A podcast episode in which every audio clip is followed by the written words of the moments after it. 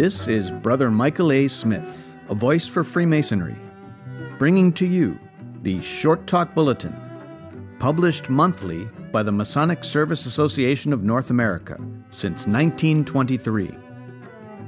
Volume 38, Number 10, from October of 1960. The Trowel. Written by Brother Carl H. Claudy. Operative masons use trowels to spread the cement or mortar which unites the bricks or stones of a building into a common mass. The trowel is the instrument which is used to distribute the bonding material in the proper proportions between the separate building units of a structure. Speculative masons are taught to regard the trowel as the principal tool of a master workman. Its symbolical use is to spread the cement of brotherly love and affection and it is no mere coincidence that the principal working tool of a master mason is linked to the central purpose which Freemasonry has always proclaimed. Obviously, Freemasons should be concerned with a figurative trowel, a symbol, which represents a certain kind of behavior, a mode of conduct, which every Master Mason is charged to practice. In the transfer of ideas involved in such a metaphor, it's clear that the individual brother is being exhorted to become a trowel, which distributes in proper proportion the bonding materials of brotherly love and affection. He is to be a force which helps to unite the divided human units of society into a harmonious structure of civilization. The founders of speculative Freemasonry bequeathed to their followers a book of moral charges, the ancient constitutions mean little if they're not interpreted as such, with the underlying idea being the ancient virtue of humanitas, the ability to express humane feelings, kindness, gentleness, helpfulness, by means of a benevolently disciplined character which has achieved good breeding and culture, and which displays them through brotherly love. The principal objects of Freemasonry have always been to perfect the individual and to guide mankind toward a better, more harmonious development. The individual Mason is a builder on the temple of human brotherhood. He is both the trowel and the cement which combine the units of society into a cohesive whole. The brotherly love he extends to others is the trowel. The appreciation and affection he arouses are the cement which help to bind men closer to each other. Clear as this central purpose seems to be in the ritual of Freemasonry, as well as in the teachings of Masonic thinkers in every generation, one is often led to wonder how many Masons have really understood this fundamental idea, Masonic humanitas. How many brothers consciously use the trowel of brotherly love to spread the cement of appreciation and understanding? Masonic brotherly love is not a mere sentimentality, which one puts on like an apron when one goes to lodge. The trowel of brotherly love cannot be restricted to applying the mortar of goodwill when one is dealing with a brother Mason. Brotherly love is a mode of conduct to which a builder trains his emotions and feelings, for which he learns to subdue his passions, so that his trowel may spread the mortar of harmony among all men with whom he labors, not only brother Masons. Masonic brotherly love is not merely a breezy, cheerful, glad hand, which manifests itself in a bubbling demonstrativeness with old and new acquaintances, but rarely has time to look or listen for the sounds of spiritual distress or human need in the hearts and voices of those around us. Masonic brotherly love is not generally exemplified by the overpoweringly garrulous salesman who wants to do you a favor. The mortar of brotherly love needs a stronger bonding ingredient than that. The trowel must distribute the cement in better proportions. Masonic brotherly love is not mere courtesy either. To listen politely, to answer respectfully, to avoid giving pain may be some of the marks of a gentleman, but they're not always the purposeful acts of a builder who is consciously using the trowel of brotherly love and affection. Merely to acknowledge others, but not to respond to them, is using a thin, watery mortar which will never bond the ashlars together properly. To love others is to accept them, their prejudices as well as their amiable virtues, and to work with what they have and really are. To reject them, no matter how courteously, is still a rejection, an ingredient which no good builder puts into the mortar he mixes for the temple of brotherly love. Yet, if these negative descriptions represented the chief misunderstandings of the true nature of Freemasonry's great purpose to spread the cement of brotherly love and affection, they would merit little attention. The great problem of the builder is that of indifference. The number of trowels that are lying idle is staggering. The Tower of Babel overshadows the Temple of Brotherhood. How often we hear people say, Oh, I'd like to do something constructive, something fine, but I'm tied up in so many things. I'm on a treadmill at the office. I've got so many obligations at home. One thing after another comes up in the neighborhood, and I'm called on for help. I'm on the go so much, I just don't have time to think anymore.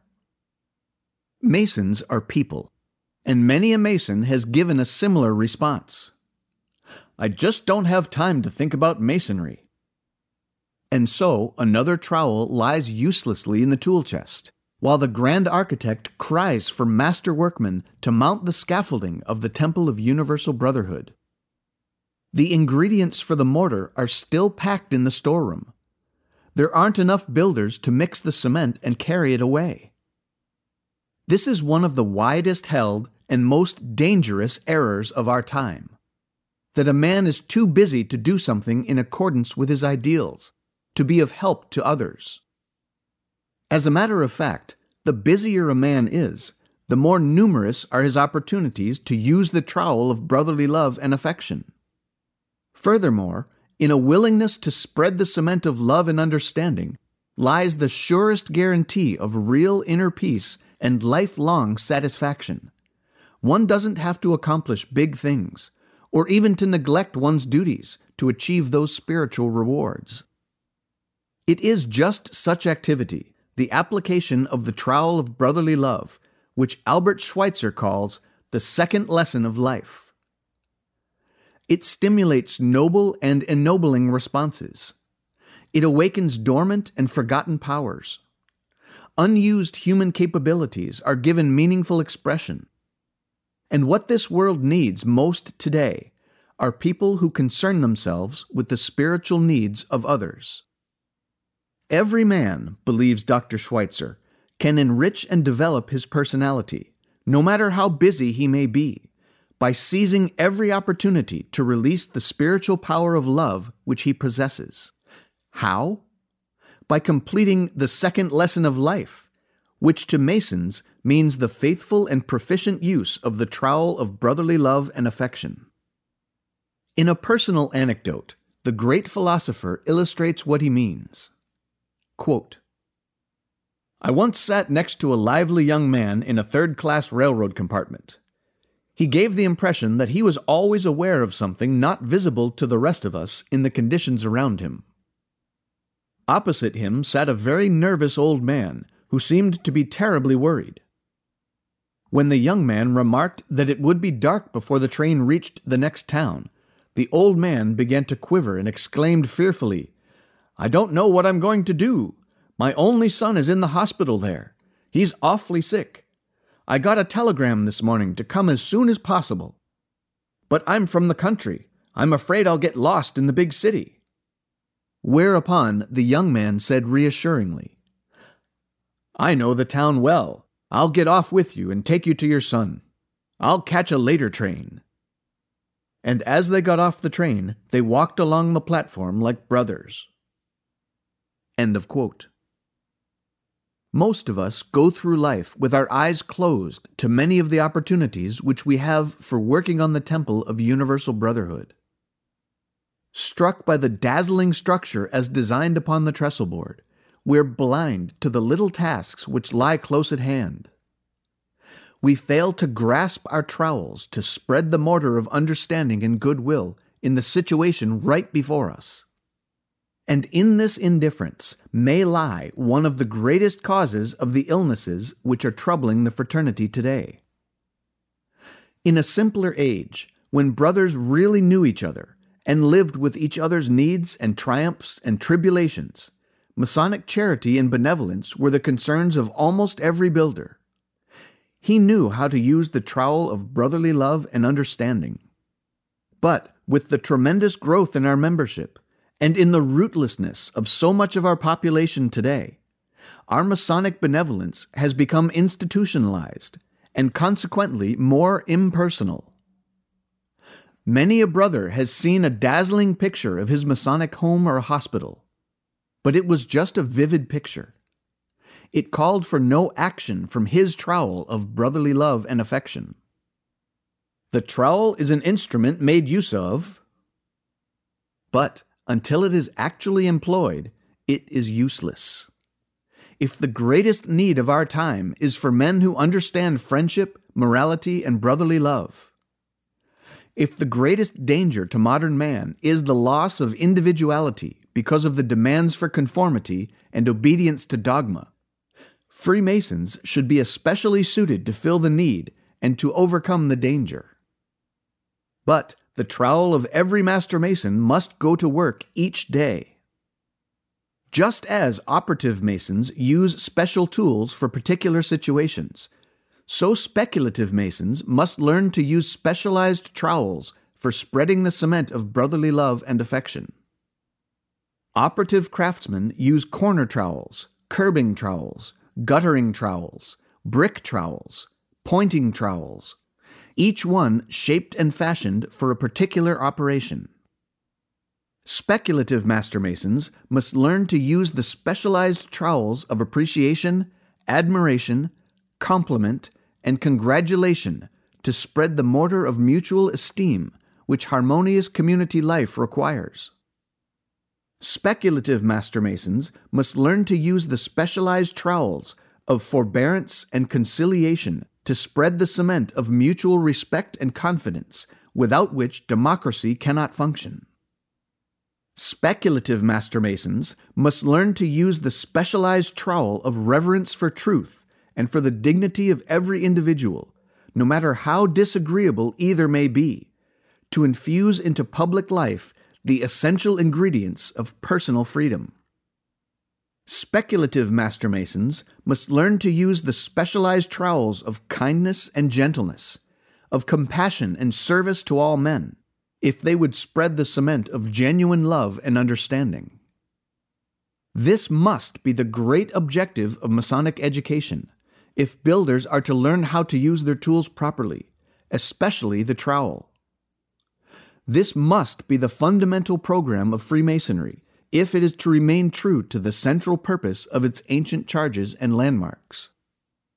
Just as an operative workman learns to use each trowel for a particular need or situation, so every master mason needs to learn the uses of the spiritual trowels which symbolize the power of brotherly love and friendship. There is need in every lodge for more Masonic instruction than that contained in the ritual. Every builder should be helped to that realization, so beautifully described by Brother Joseph Fort Newton, which comes to proficient craftsmen who have learned to use the trowel. Quote, when is a man a mason? When he knows how to sympathize with men in their sorrows, yea, even in their sins, knowing that each man fights a hard battle against many odds, when no voice of distress reaches his ears in vain, and no hand seeks his aid without response. When he finds good in every faith that helps any man to lay hold of divine things and sees majestic meanings in life, whatever the faith may be. When he knows that down in his heart every man is as noble, as vile, as divine, as diabolic, and as lonely as himself, and seeks to know, to forgive, and to love his fellow man.